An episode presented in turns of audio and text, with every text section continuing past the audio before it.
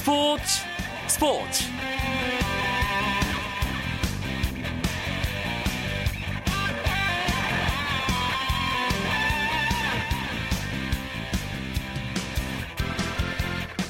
안녕하십니까. 스포츠 스포츠의 아나운서 오승원입니다. 프로야구 열 번째 구단 케이티 위즈가 김사율, 박기혁, 박경수 세 명의 에프에이 선수를 영입했습니다. 당초 예상대로 대여급의 영입은 없었지만 준척급 세 명의 선수를 데려오면서 일 차 팀 전력 구성을 완성했습니다. 에프에이 영입에 앞서 보호 선수 이십 인 외 특별 지명으로 아홉 명의 선수를 영입했는데요. 기아 이대형, 에스케이 김상현, 엘지 배병옥, 삼성의 정현, 넥센의 장시환, 엔씨의 이성민, 두산의 정대현, 한화의 윤근영, 롯데의 용덕한 등 아홉 명이 케이티의 유니폼을 입게 됐습니다. 이로써 케이티는 포지션별로 쏠쏠하게 전력 보강에 성공하면서 팀의 기틀을 다졌다는 평가인데요. 케이티의 선수 보강 마무리, 앞으로 에프에이 시장엔 어떤 영향을 미칠지 궁금합니다. 자, 금요일 밤 스포츠 스포츠는 축구 이야기로 꾸며드리고 있죠. 축구 기자들과 나누는 재밌는 축구 이야기, 축구장 가는 길, 오늘도 어김없이 준비하고 있으니까 잠시만 기다려주시고요. 먼저 주요 스포츠 소식부터 정리하면서 금요일 스포츠 스포츠 시작하겠습니다.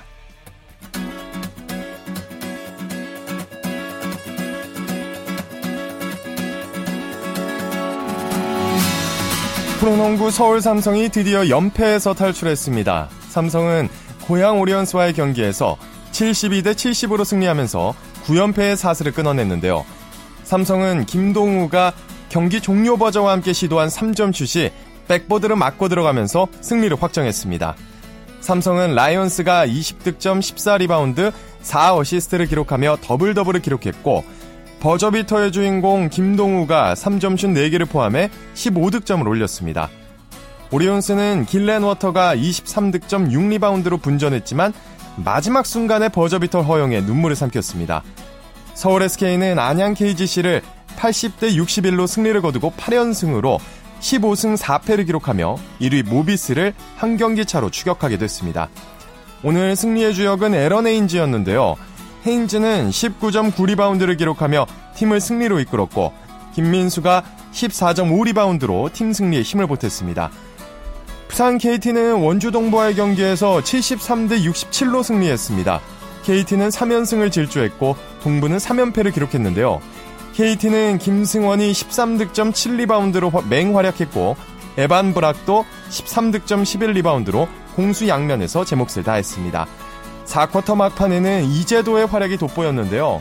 사 쿼터 종료 사 분 전까지 이 점에 그쳤던 이재도는 팀이 육십 대 육십일로 뒤진 종료 삼 분 사십칠 초 전 골밑 레이업을 성공시켜 전세를 뒤집었고, 십 점 사 어시스트 삼 리바운드를 기록했는데요. 사 쿼터 마지막 사 분 동안 팔 점을 몰아넣고 결정적인 어시스트로 팀을 승리로 이끌었습니다.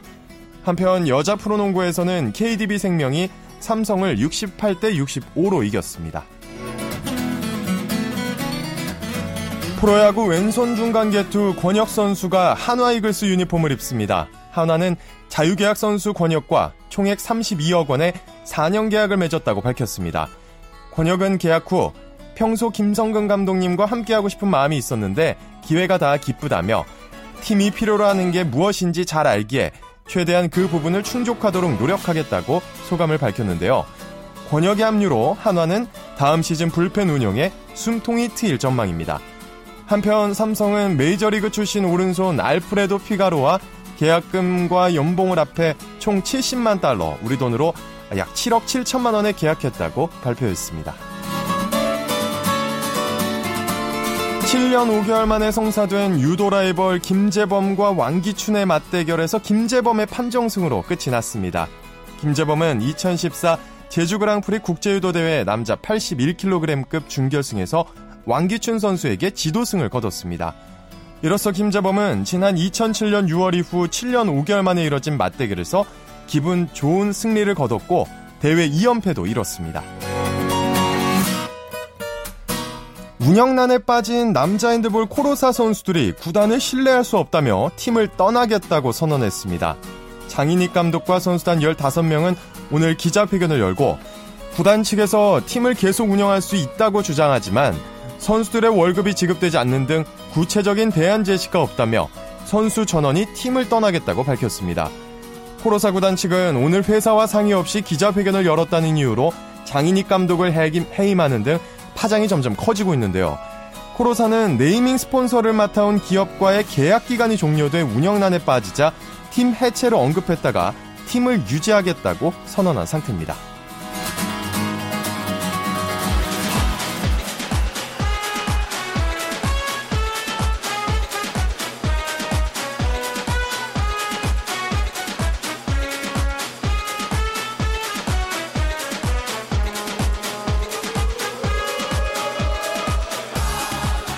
금요일의 축구 이야기, 축구장 가는 길 시작합니다. 이야기 손님부터 소개해드리죠. 스포츠 서울의 김영기 기자 나오셨고요.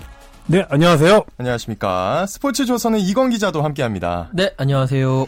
네, K리그 시즌이 이제 끝을 향해 가고 있습니다. 내일과 모레 최종 삼십팔 라운드를 통해서 결정될 것들이 아주 많죠?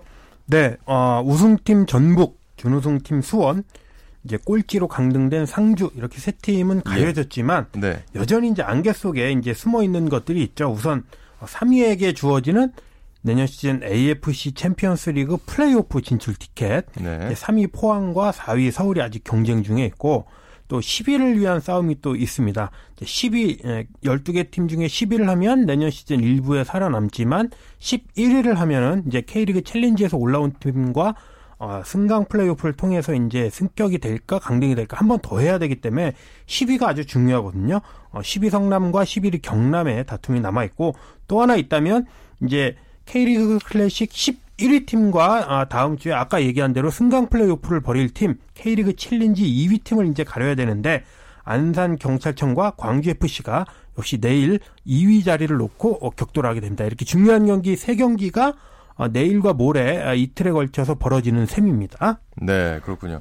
자, 팀 순위를 좀 짚어봐야 이제 이야기를 이어나기가 쉬울 것 같은데 이건 네. 기자가 짚어주실까요? 어, 팀 이제 열두 개 팀이죠. 뭐 위에서부터 말씀을 드리자면 전북은 우승을 확정했습니다. 승점 팔십 점으로요. 그리고 이제 수원이 승점 육십사 점으로 이 등을 또 확정을 했습니다. 이 두 팀은 말씀드린 대로 내년 에이에프씨 챔피언스 리그에 나가게 되고요. 삼 등, 사 등이 좀 재밌습니다. 지금 삼 등이 포항인데요. 승점 오십팔 점이고요. 사 등이 서울입니다. 승점 오십오 점인데 딱 삼 점 차입니다. 만약에 서울이 이기고 포항이 지게 된다면 승점 오십팔 점, 오십팔 점이 돼가지고 네. 이제 승점은 똑같게 되고 이제 나중에 골 득실차까지 따져봐야 되는 상황이 되는 거고요. 그 다음에 오 등 제주, 육 등 울산 이렇게 해서 그룹 A가 갈립니다. 이제 그룹 B를 보시게 되면 칠 위가 전남 그리고 팔 위가 부산 뭐 이 팀들은 이미 어, 그러니까 잔류를 확정 지은 상태죠. 그리고 구 위 인천, 뭐 여기도 뭐 거의 끝났다고 봐야 되고 결국 십 위 성남이 승점 삼십칠 점입니다. 그리고 십일 위 경남이 승점 삼십육 점, 딱 한 점 차인데요. 네. 요 한 점 차에서 십 위, 십일 위, 십 위는 잔류를 하게 되고요. 십일 위는 승강 플레이오프에 가는 또 험난한 그런 길을 걷게 되는 거죠. 그리고 음. 십이 위 최하위는 승점 삼십일 점의 상주로서 이미 강등이 확정된 그런 상황입니다. 그러니까. 전북과 수원은 이제 정규리그 일, 이 위 확정됐고, 확정했고, 포항과 서울이 이제 삼 위를 두고 경쟁 중인 건데, 삼 위가 중요한 이유 다시 한번 짚어주시죠.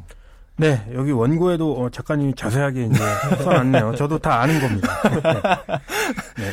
그, 어, 유럽 축구연맹 챔피언스 리그 아시죠? 어, 그거 보면은 잉글랜드 같은 경우 한, 잉글랜드 일 등부터 삼, 사 등까지 이렇게 티켓을 네 장 주는데, 그런 것처럼 아시아 챔피언스 리그에도 K리그가 일 등입니다. 아시아에서. 최고의 리그이기 때문에 원래는 넉 장을 줬다가 어, 내년부터는 넉 장은 다 주는 리그는 없습니다. 삼 점 오 장을 배정받았거든요. K리그는. 그래서 정규리그 일 위 전북, 이 위 수원 이렇게 나가고 어, 지난주에 에프에이컵 우승한 성남 이렇게 세 팀은 에이에프씨 챔피언스 리그 본선에 자동 나갑니다. 예. 영 점 오 장을 이제 놓고 K리그 삼 위에게 그 영 점 오 장을 주는데 이제 포항과 서울이 나가게 되는 셈이죠. 둘 중에 한 팀이 결정이 돼서 나가면 어, 원래 에이에프씨 챔피언스리그 본선은 이월 이십삼일부터 하는데 포항이나 서울은 이월 초부터 뭐 미얀마, 베트남, 중국 이런 팀들과 어, 겨룬 다음에 본선에 나가는 그런 시스템이니까 역시 이제 중요한 그런 음, 음, 자리가 또 K리그 어, 삼 위, 클래식 삼 위가 되겠습니다. 그렇군요. 어쨌든 현재 상황으로는 포항이 유리한 거죠? 네. 어... 말씀드렸다시피 포항은 승점 오십팔 점으로 삼 위입니다. 그러니까 사 위 서울에 승점이 삼 점이 앞서 있는 상황이거든요. 한 경기 남았습니다. 포항이 이제 마지막 경기 수원과의 홈 경기인데 여기서 비기기만 해도 뭐 서울이 뭐 상대팀을 백 대 영으로 이기든 이백 대 영으로 이기든 아무 상관이 없고. 네, 포항은 비기기만 해도, 그러니까 뭐 이기거나 비기기만 해도 올라가는, 거의 뭐 한 구십 퍼센트 정도는 포항이 올라간다라고 봐야 되는데, 이게 또 재밌는 게 어쨌든 간에 축구라는 거는 앞을 못 내다보는 거잖아요. 그렇죠. 지난해 같은 경우에도 포항이 마지막 라운드에서 울산과 맞대결을 해서 승리를 하면서 우승을 했던 극적인 전례가 있었거든요. 얘도 모르는 겁니다. 특히 서울 같은 경우에는 서울이 지금 수원 선수들을 엄청 응원을 해야 되는 상황이거든요. 원래 서울과 수원은 서로 라이벌인데 서울은 자기네들 경기하면서 제발 수원아 우리 포항을 이겨다오 라면서 그렇게 이제 응원을 해야 되는 그런 묘한 상황이 됐습니다. 어쨌든 간에 지금은 포항이 상당히 유리한 아, 구십 퍼센트 정도가 된다라고 볼 수가 있겠습니다. 케이비에스 제일 라디오 스포츠 스포츠 많은 서울 팬들이 듣고 계시거든요. 네. 근데 이거 자칫하면 서울이 삼 위도 못하고 빈손으로 시즌을 끝낼 수도 있을 것 같아요. 네, 서울이 한 지난 구월까지는 에이에프씨 챔피언스 리그, 에프에이컵, K리그 클래식 세 개 대회에서 모두 우승 혹은 상위권을 가고 있었거든요. 그렇게 잘 하고 있었는데 어, 먼저 에이에프씨 챔피언스 리그에서 호주의 웨스턴 시드니에게 사 강에서 졌습니다. 그리고 지난주 일요일 날 에프에이컵에서 성남에 승부차기로 지면서 준우승했죠. 그리고 이제 내년 아시아 챔피언스 리그 티켓까지, 이 플레이오프 티켓까지 놓치면 정말 모든 것을 다 노리고 있다가 빈손으로 한순간에 되는, 정말 자존심도 많이 상하고 서울에 걸맞지 않는 성적이 될 것 같은데, 하나 재밌는 건 이제 이천십일 년에 라이벌 수원이 이런 적이 있습니다. 수원도 에이에프씨 챔피언스 리그에서 사 강에서 알사드한테 지고 에프에이컵 준우승, 그리고 K리그까지 사 등 하면서 한순간에 이제 삼관왕을 노리다가 빈손이 된 그런 적이 있는데, 그거랑 또 비교해보면 재밌을 것 같습니다. 그렇군요. 얼마 전에 김학범 그 감독님이랑 이제 전화 인터뷰를 했었거든요. 이제 성남이 우승, 아주 감격적인 우리가 우승을 했다, 에프에이컵. 자, 정확히 반대로 이제 서울 입장에서는 아주 뼈아픈 패배라는 생각이 다시 한번 듭니다. 그렇습니다. 뭐 결과론적인 얘기긴 하지만 서울 입장에서는 성남과의 에프에이컵 결승전을 그 누구보다도 기대를 했었습니다. 그때 이제 여담이지만 그때 서울이 준결승전에서 승리를 하고 올라오는 버스 안에서 자신들의 상대가 성남이 됐다라는 것을 확정 짓고 난 다음에 막 웃으면서 상당히 기뻐했던 일이 있었거든요. 이제 네. 그렇게, 왜냐면 아무래도 성남이 조금 그 전력이 떨어지는 팀이다 보니까 상당히 조금 뭐 쉽게 봤었겠죠. 어떻게 보면 네네. 그렇게 했다고 했는데, 그러니까 성남한테 이기고 에프에이컵 결승에서 우승을 차지하면 에이씨엘은 우리가 올라갈 수 있다라는 걸 모든 것을 올인을 했는데, 이 올인을 한 게 아무것도 안 되게 되는 거예요. 그러니까 팀 전체의 분위기도 떨어지게 되고, 네. 아 이렇게 되니까 그 다음에 바로 포항과의 맞대결에서도 결국에 비기게 되고, 그러다 보니까 지금은 정말 어, 서울이니까 한강 오리알 신세가 되는. 뭐 그런 상황이라고 볼 수가 있겠습니다. 잘 어울리는 표현 같습니다. 부산 출신은 아니시죠? 아, 저는 네. 대구 출신입니다. 예, 그렇군요. 자, 또 하나 지켜봐야 될 게 이제 강등권 경쟁이잖아요. 근데 특히 이제 성남 에프에이컵에서 우승까지 했는데 이 클래식 잔류 여부 궁금한 궁금해집니다. 네, 에프에이컵 우승했는데 어, 자칫하면 어, 이 부 리그로 떨어질 수 있는 그런 상황이 지금 성남이 맞고 있습니다. 그러니까요. 아, 그러니까 작년 오월에 프리미어 리그에서 위건이 이제 이런 적이 있었죠. 에프에이컵 우승했는데, 어, 맨시티까지 이기고 우승하면서 아주 감동을 남겼지만, 다음 경기에서 이제 아스널에 일 대 사로 대패하면서 강등이 됐죠. 그래서 이제, 이 K리그 팬들은 과연 성남이 한국의 위건이 될까? 그런 네. 거에 이제 관심을 갖고 있습니다. 음, 성남이 잔류하기 위한 경우의 수는 어떻게 해야 될까요? 어, 뭐 상당히 괜찮은데요. 일단 성남이 잔류하려면 이기면 무조건 잔류합니다. 아, 어, 예. 경남의 경기와 상관이 없이요.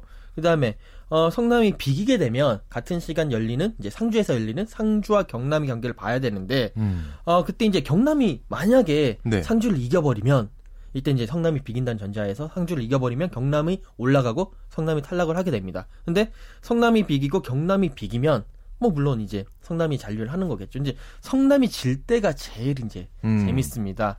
어, 성남이 지더라도 경남이 지면 성남이 잔류를 하게 되는 거고요. 그쵸. 성남이 질 때 경남이 비기면 양팀 모두 승점이 삼십칠 점으로 똑같아집니다. 같아지고. 근데 골 득실차를 따져야 되는데 어, 그 지금 경남은 이제 비긴다는 얘기라는 건 지금 경남이 골 득실차가 마이너스 이십 골이거든요. 그러면 비긴다는 얘기는 그 마이너스 이십이 간다라는 얘기고, 골 득실을 따질 때 지금 성남이 마이너스 팔인데 진다라는 얘기는 마이너스 구부터 시작한다는 얘기잖아요. 어... 그러면 결국에 영 대 십이, 일 대 십삼, 그러니까. 이 대 십사 이런 식으로 예, 십이 골 차니까 그것만 대패를 안 하면 되기 때문에 예. 성남이 그랬을 때도 이제 잔류를 할 수 있다. 그러니까 지금은 성남이 상당히 유리한 상황이다라고 보시면 되겠습니다. 좋습니다. 분위기상으로는 성남이 유리한 것 같긴 한데, 만약에 이제 잔류를 하지 못하게 된다면, 아까 그 성남시장이 얘기를 했다 그러더라고요. 출전을 포기하겠다고, 에이에프씨 챔스를. 네, 네, 에스엔에스에 사실상 이제 그런 식으로 이제 얘기를 했죠. 예. 아, 그러니까 성남이 이부로 내려가면 지금 유니폼 스폰서 뭐 오십억짜리가 이제 취소가 되고 아. 예산도 줄여야 하기 때문에 그렇군요. 어, 그런 선수단을 갖고 아, 아, 아시아 챔피언스 리그 나가서 핸드볼 스코어로 뭐 지면은 음. 무슨 의미가 있냐.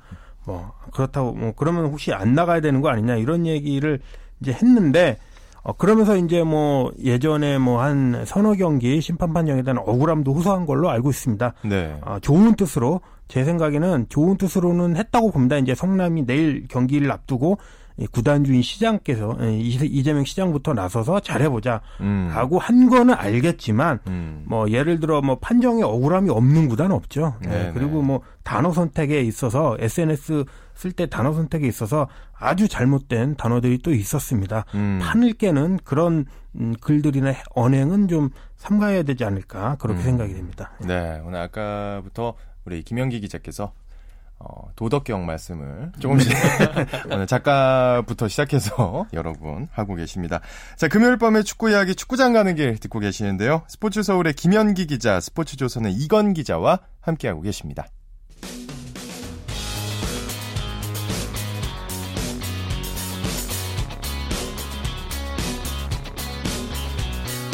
따뜻한 비판이 있습니다. 냉철한 분석이 있습니다. 스포츠 스포츠. 네, 클래식 경기들이 모두 끝나면 바로 이제 시상식을 하던데요. 이 자리에서 엠브이피가 발표가 되잖아요. 올해는 어떤 후보들이 올라있나요? 지금 이제 세 명이 올라와 있습니다. 전북의 영원한 스트라이커 이동국 선수, 그리고 또 수원의 상승세를 이끌고 있는 산토스 선수, 그리고 영원한 뭐 큰형님이라고 할 수 있겠죠? 우리 서울의 차두리 선수가 예. 세 명이 올라와 있습니다. 이동국, 산토스, 차두리. 자, 이제 예언하는 시간 이제 가져야죠. 어떤 선수가 유력하다고 생각하십니까? 네, 이거는 쉽습니다. 네. 네.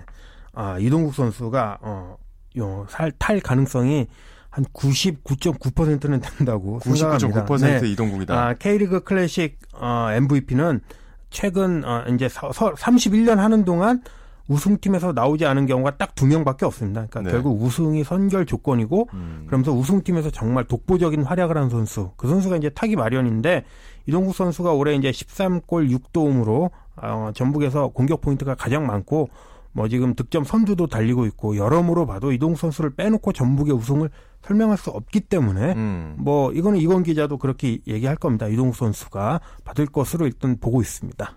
근데 일단 엠브이피 선정은 어떻게 되는 건지 좀 얘기를 해주시면 좋겠어요. 어, 이제 엠브이피 선정은 그 프로축구 연맹에서 엠브이피 후보를 내고요. 그러니까 원래 이제 그 각 구단에서 엠브이피 후보를 내고 그 중에서 세 명 정도를 추립니다. 그 다음에 축구, 그러니까 그 프로 K리그를 취재하는 언론사에 이렇게 투표권을 줍니다. 음. 그래서 이제 투표를 하게 되는 그런 시스템이고, 저 같은 경우에는 이동국 선수 뭐 구십구 점 구구 퍼센트라고 하지만 저는 득표수가 네. 한 팔십오 퍼센트 정도는 아마 득표를 받지 않을까라고 예언을 한번 해보도록 하겠습니다. 그렇군요.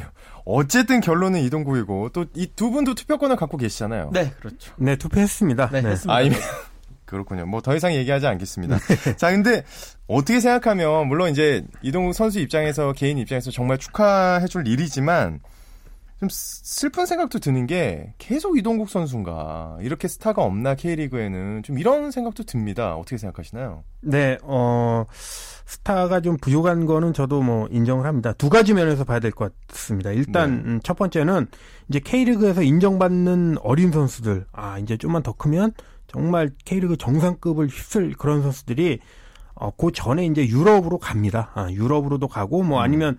돈 벌기 위해서 뭐 중동이나 중국으로도 가고 이렇게 해외로 가다 보니까 어 결국 이제 우리나라 리그가 어 지금도 그런 경향을 보이고 있는데, 이제 좀 전도 유망한 선수들이 좀 있고 아니면은 좀 기량이 완숙한 삼십 대 이후의 노장들이 있고 어, 이런 식으로 좀 양, 뭐 양극화라고 할 수는 없겠지만은 그런 경향이 깊어지고 있습니다. 그러다 보니까 뭐 이제 해외에서 뛰는 국가대표 선수들을 빼고 나면은 실제로 뭐 이동국이나 김신욱 선수 정도가 이제 가장 네. 김신욱 선수는 이제 해외로 나가기 위해서 계속 성장하는 선수고 네. 이동국 선수는 이제 해외도 거쳤고 이제 삼십 대 후반에 이제 마지막 유종의 미를 관록을 보여주는 선수이기 때문에 그런 면에서 이제 이동국 선수가 받을 수밖에 없는 그런 구조적인 문제점이 음. 있고 또 하나는 이제 외국인 선수들이 어, K리그 오는 외국인 선수들이 예전 같지 않습니다. 이제 브라질 선수들 몸값이 많이 올랐습니다. 그래서 네다섯 배가 오르다 보니까 어, 우리나라 구단들이 감당이 안 되고 또 하나는 좋은 선수들 갈 시장이 예전에 이제 한국, 일본에 이제 좋은 선수들이 많이 왔지만 이제는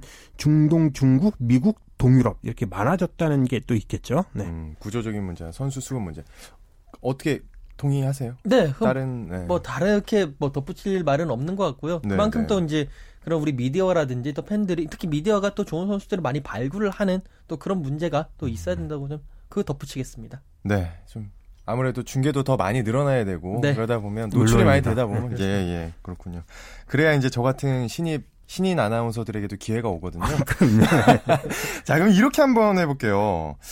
어, 스포츠 스포츠 축구장 가는 길이 선정한 최우수 선수 일명 내 맘대로 엠브이피 한번 짧게 한 분씩 정리해 주시죠. 어, 저는 물론 뭐 이동국 선수가 탈 가능성이 많기 때문에 이동국 선수를 제외하고 얘기를 한다면 딱 두 명 정도 생각을 하고 있습니다. 하나는 전북의 김남일 선수. 네. 김남일 선수가 또 이제 복귀를 했었기 때문에 이제 전북이 또 이렇게 상승세를 타게 됐었고요. 그 다음에 나머지 한 선수는 수원의 김은선 선수. 중앙에서 허리를 잘 잡아줬다라는 게 상당히 조금 엠브이피감이 음. 아닌가라고 생각을 합니다. 김남일 선수가 엠브이피가 이제 진짜 된다면 그럴 네. 일은 없지만 후보에 네. 안 올라갔지만 김보민 아나운서 굉장히 좋아하겠네요. 네. 네. 김영기 기자. 네, 저는 전남의 골키퍼 김병지 선수 어, 음. 내 마음속의 엠브이피로 꼽고 싶습니다. 얼마 전에 이제 어, 출전을 하면서 사십사 세 칠 개월 십사 일 K리그 어, 최고령 출전 기록을 깨뜨렸고 네. 또 올해 어, 엄청난 수많은 K리그 클래식 선수 중에 어, 전경기 이제 이번에 이제 그 마지막 라운드에도 뛰겠지만 인천전에도 인천전까지 풀타임 뛰면 서른여덟 경기 전경기를 풀타임으로 뛰는 유일한 선수가 김병지 선수가 되니까 어, 귀감이 되는 것 같습니다. 엠브이피로 네. 뽑겠습니다. 그렇군요. 축구 얘기 오늘 정말 재밌게 나눴습니다. 함께해 주신 스포츠 서울의 김영기 기자, 스포츠조선의 이건 기자 고맙습니다. 감사합니다. 네, 고맙습니다. 네, 오늘은 여기까지입니다. 주말에는 아홉 시 이십 분에 찾아오겠습니다. 지금까지 아나운서 오승원이었습니다. 스포츠 스포츠.